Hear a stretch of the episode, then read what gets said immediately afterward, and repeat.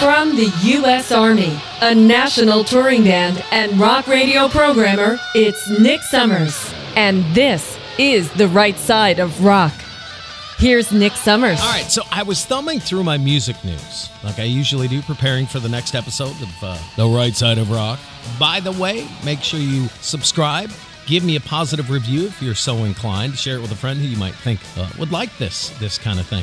What am I at? Like thirty-six, I think, episodes? Eh, it's still a young podcast, but uh, it's starting to uh, to reach some folks, and, and I'm getting some great feedback. Nick, talk nine four five at gmail dot com. I appreciate everybody uh, sending me their thoughts on, on different things, different podcasts, different ideas. I like it. But today's idea actually came from, like I said, I was thumbing through some of the, the music news, and I came across a story about Quiet Riot, and they found an old recording. It must have been like a home studio recording from two thousand three from Kevin DuBrow, who was the lead singer, obviously, of Quiet Riot. He has since passed away, and Frankie Banali, who also passed away two years ago from pancreatic cancer. But it was those two working on a song. And the current guys, Rudy Sarzo, Alex Grossi, well, we got to do some justice to this. So they finished the song. It was basically done, but they had to add in the bass, and they added in some guitar, and, and they used some of the guys in the current lineup. Rudy Sarzo, of course,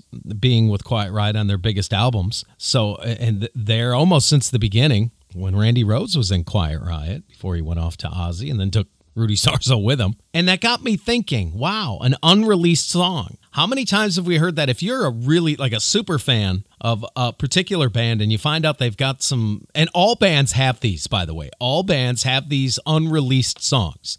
Uh, a lot of times what'll happen is, let's just say, for sake of an argument, they'll go into the studio with twenty-five songs. Maybe fifteen to twenty of them get recorded. Maybe ten to fifteen of them end up on the album. I mean, whatever reason they get cut. The producer, whoever's producing that particular album, doesn't think that that song is strong enough, or those songs, or what have you. So they end up end up just being demos, or sometimes they're completely finished tracks, but they just don't make it on the album. And then you'll find out that they'll they'll end up on a box set sometime. And many of these songs have ended up eventually on box sets. And that's what we're going to discuss today, these great unreleased songs. And we've got, we're going to run the gamut here. And and I picked some of the ones that are some of the biggest ones. When they hit, they were like, whoa, where did that come from? And we've got everybody from Kiss to Ozzy, A C D C, Van Halen. Some of these you may have never heard. And I'll try to give you a little story on, on all of them. We're going to start with Kiss because, well, that's my favorite band and it's my podcast. That's how it works. Uh, what happened was they had a huge success with the album Revenge. And that was the first album without Eric Carr, who passed away previously from cancer. So they had Eric Singer in there. And they brought back Bob Ezrin, who helped uh, probably one of their best and one of their worst albums, depending on your point of view. Destroyer, featuring, you know, Shout It Out Loud and Beth and Detroit Rock City, all that. And then, of course, Music from the Elder, which was from a movie they never made. Some people love that album. I do, because it's it's a concept album. It was really out there. But your average KISS fan is like, ah. And your average record-buying public at the time was like, what is this? It was just, it wasn't KISS. That's all. Yeah, whatever. So Bob Ezrin was behind both of those. He's the producer. A producer is very, very important to the sound of an album, to song selection. Many times if the producer, and I touched on this a little bit in the previous podcast, the producer can also, if he's a musician or a songwriter himself, he can add to things. He can he can help fix the arrangement. He can add a bridge. He can add a, a transition, a musical transition. He can add lyrics. You know, he can just put that extra, uh, I guess you could say, finishing touch on what was probably already a really great song, but in that producer's eyes, was going to take it to the next level. You know, one of those things. So go- going back to the Kiss thing, they recorded this album as the follow-up to Revenge, but something happened. They did the Unplugged thing on M T V. There was a lot of interest in the original lineup, so they recorded the album and they shelved it. This is not the first time in, in history, if you will, that an album has gotten shelved by the band. They did this pre-Kiss with Wicked Lester, and then they went off, they fired all those guys or quit, whatever, and then they started Kiss, and then C B S Records had that Wicked Lester album, and they were like, whoa, Kiss is like a big thing. We should release this and try to make some money on it. Capitalize on their popularity. Well, Kiss caught wind of that. And the management company said, no, no, no, no, no, we're going to buy it. and then they shelved it. And we never heard any. Every once in a while, thanks to the internet, somehow somebody knew somebody who was in on the recording sessions or knew somebody at the record label. Somehow somebody gets it. Generally, it was a handful of people, but then somebody who knows somebody puts it on the internet. And then everybody gets to hear it. If you're a fan of the band, you're looking for it. It's not like it's going to advertise itself and, hey, this is out there, go get it. You got to still find this stuff. Many times the bands are not fans of their unreleased stuff becoming released. It's unreleased for a reason. They weren't either proud of it or they didn't finish it. It's kind of a rough demo thing. It's just, you know, it's just not a best representation of the bands are really funky that way. I I get it. I've got some stuff that I've never released that is just like, yeah, nah, it didn't turn out the way that we planned and I'm just sitting on it. You know, that's just the way it is. I get it. So what happened, though, is because the internet was starting to become a thing and bootleg copies of this were made, this album, and it had all kinds of different names that had, I mean, it was just, I can't even remember all the names that it was called, but even I listened to it and it was just the most horrendous recording, the version of it. It was horrible. It was just, you know, it was like the fifteen billionth generation of, you know, tape of a tape of a tape of a tape. And every time you do that, you lose some quality, right? So it was just all hissy and it was like a really bad cassette, but it was still cool because I got to hear this because we didn't think we'd ever hear it. Well, Kiss went on and reunited with the four original members. They went out and did a tour. They released a greatest hits package. Everything was going great. Then they had some downtime after the reunion tour. And it was like, well, what are we going to do? We got to keep our name out there until we release the next album and go out again. Then they decided to finally release this thing. And they called it Carnival of Souls: The Final Sessions. And it was really a departure. It was kind of a step in that revenge direction, but even less radio friendly. It was, Kiss were like chameleons. You know, whatever was going on at the time, they were able to adopt that style, sort of. In a sense, you could say they were sellouts. Some people do. I just think they just, hey, this is popular. This is what's going on. We can write this. They did it with disco. So did Rod Stewart and the Rolling Stones and a number of others. But, you know, at least they rocked it up a bit. I know. Some people never forgive them for that. That's fine. But this was kind of a grungy thing. They released the album. It went to number twenty-seven. Not bad. There was no promotion behind it whatsoever. I happened to be in rock radio at the time. And I remember when they released it and I was like, oh yeah, I am absolutely going to add this right out of the box. Meaning as soon as it's out and in my hands, it's going on our playlist. And it ended up being a top ten mainstream rock radio hit. That's pretty good considering it was kind of a throwaway album. They recorded it between nineteen ninety-five and nineteen ninety-six. Then they canceled its release. As I mentioned, Jungle was the name of the song that they released, the only one. There's a lot of great songs on that thing. Childhood's End is really good. Master and Slave. Uh, Rain is good. I'll Be There is good, which is a song that Paul wrote for his son. It's kind of cool. And as I mentioned, this one, Jungle. Unreleased and then eventually released. That's kind of the theme of uh, this week's podcast.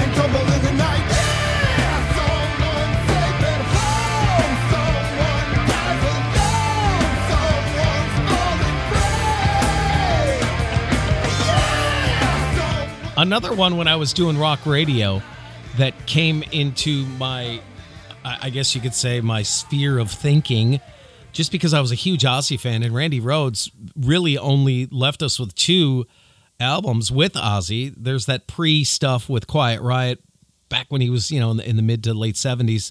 And and I've heard some of that stuff. It's eh, it's all right. I mean, I could see why it wasn't anything big. It was just run-of-the-mill rock stuff. Randy was great, but it was just the songs weren't really, eh. It was okay, right? N- not slamming. It's just that they didn't quite find it yet. Well, when he went off with Ozzy, as I mentioned, and then he took Randy Rhoads with him, they recorded two incredible albums, Blizzard of Oz and Diary of a Madman. Here is an example of one of those songs that was floating around out there thanks to the internet, but was never released until the record company said, well, we might be able to make something with this. So they did. And it was really interesting how this came about. It was originally from the uh, Blizzard of Oz sessions. It features Randy Rhoads. There's, depending on who you listen to, there's some people that say it wasn't quite finished because they knew after they got kind of the rough draft of the song done that it wasn't going to be anything that was going to be on the album. There are a lot of people that say, no, this was the finished project, or product rather, of the song. And it was this close to being on the album, but it was left off for some reason. Uh, some fans of the uh, original album, Blizzard of Oz, said that they should have taken No Bone Movies off, if you're familiar with Blizzard of Oz, the album, and put this one on there. It became a rock radio hit. We played it for a long time when I was doing rock radio in Wisconsin. Uh, I want to say it went top twenty, if I'm not mistaken. And a lot of stations picked it up, mainly because you had two two things. You had Ozzy, you had Randy Rhoads. Right, something nobody really ever heard before, except for fans of the band who research this stuff, and generally that's where it stays until the label releases it. And here you go. Unreleased, then released, which is the theme, Ozzy Osbourne with Randy Rhoads.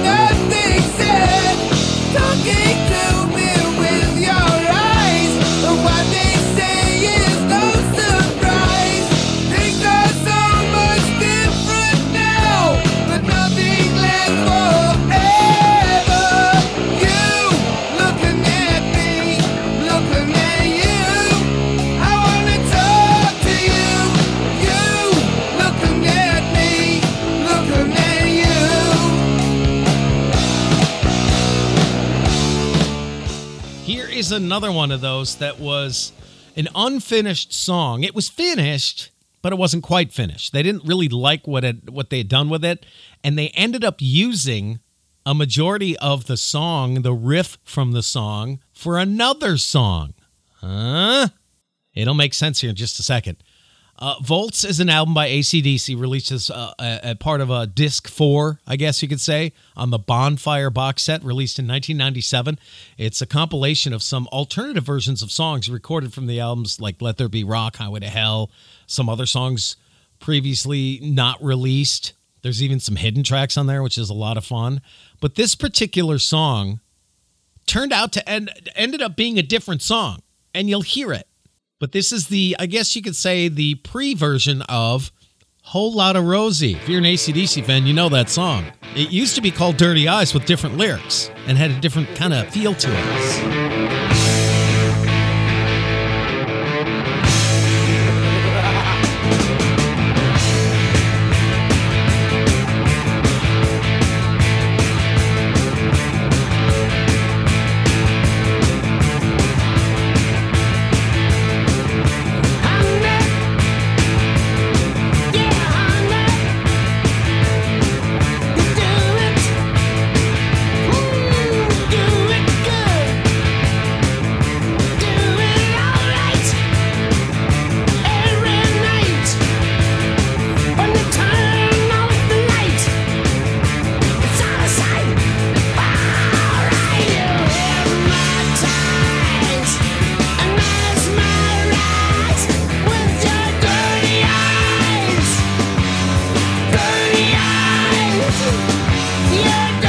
Here's a fun one, because if you're a big Van Halen fan like me, knowing that this stuff is out there, and trust me, I touched on this on the last podcast as well, Eddie Van Halen's vaults are just filled with tapes and tapes of either song ideas, completed songs, demo versions of songs. I mean, there's so much stuff in there that Wolfgang's in charge of it. And I think Uncle Alex also has some say in it as well. But if there ever comes a time where he decides he wants to just release this stuff, we could get a Van Halen album, a new quote-unquote Van Halen album, like every two years for like the next twenty years. From what people are saying, including Wolfgang himself, he said that the, the vaults are just filled with stuff. It's kind of like Prince. Prince had thousands of songs. Ones that he thought, oh, this is great. And then he got done recording it and put the finishing touches on it. Nah, I'll shelve it. And he put it, it just sits somewhere. I mean, people who can write like that just amaze me. Nevertheless, this one is, if you know the Van Halen story, you know that Paul Stanley and Gene Simmons went to go see Van Halen when Kiss was already starting to take off in nineteen seventy-six. They were already a big thing. And he said, I want you guys to have a record deal somewhere soon. I'll produce your demo. Van Halen was like, yeah, they're getting, you know, they're one of the hottest acts currently at that time in nineteen seventy-six. So Gene Simmons produced the demos. And here is one of the songs. It's really rare. They haven't released it yet, but it was leaked online a few years ago. And I had to do some research to find it because it's not the easiest, at least when I was looking for it. Babe, Don't Leave Me. That's it's it's it's a pretty good song. You can hear the Van Halen. You can hear it. This is early on. This is before their first album. On this demo is Running with the Devil as well.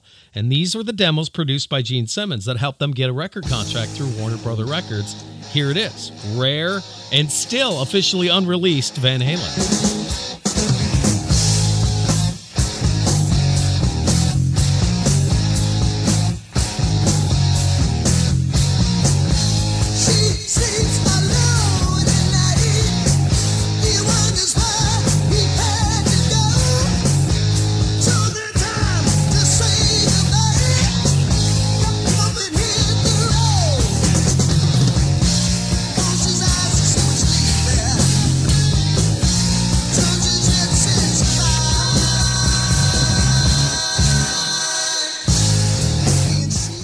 Let's go back to nineteen sixty-nine, The Doors.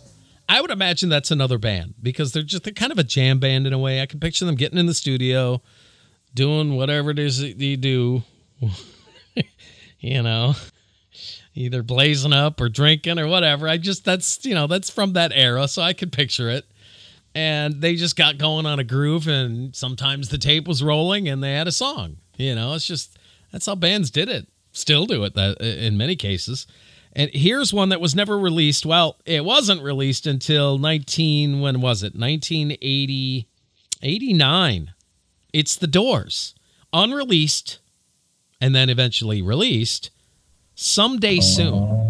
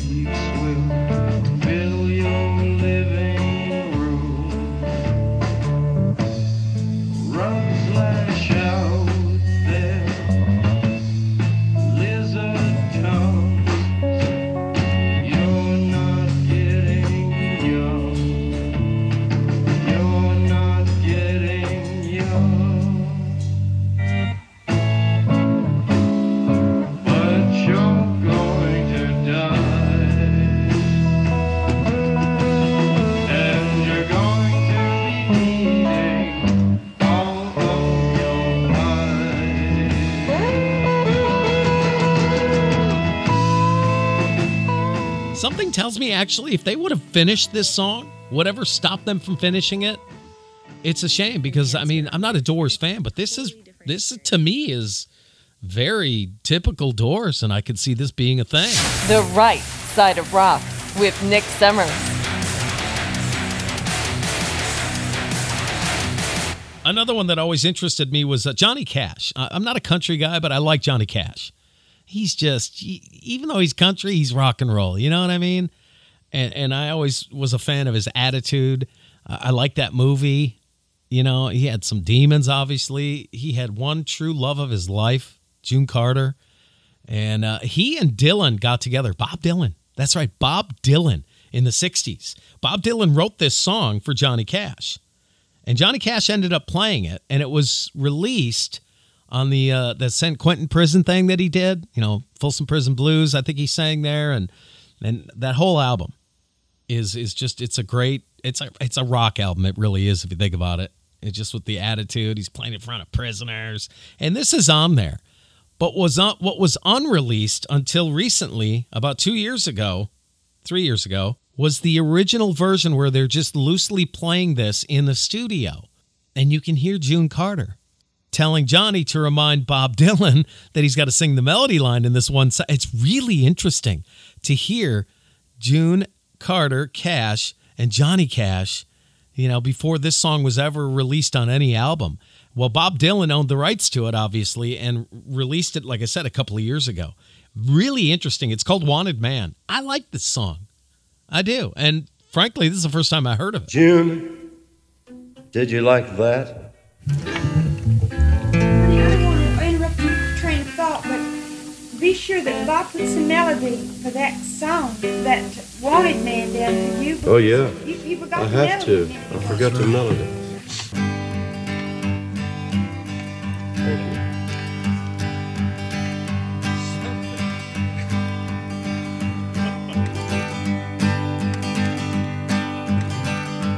Wanted man in Indiana, wanted man in Ohio, wanted man in Texarkana, wanted man in Mexico, wanted man in Sacramento, wanted man in Old Cheyenne.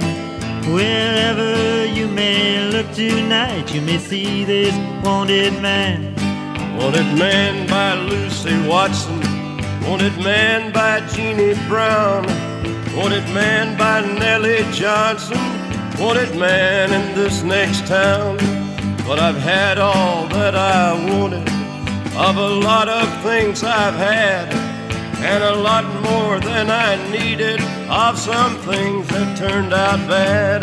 Wanted man in Sacramento, wanted man in Tennessee, wanted man in Cincinnati. You're listening to The Right Side of Rock with Nick Summers.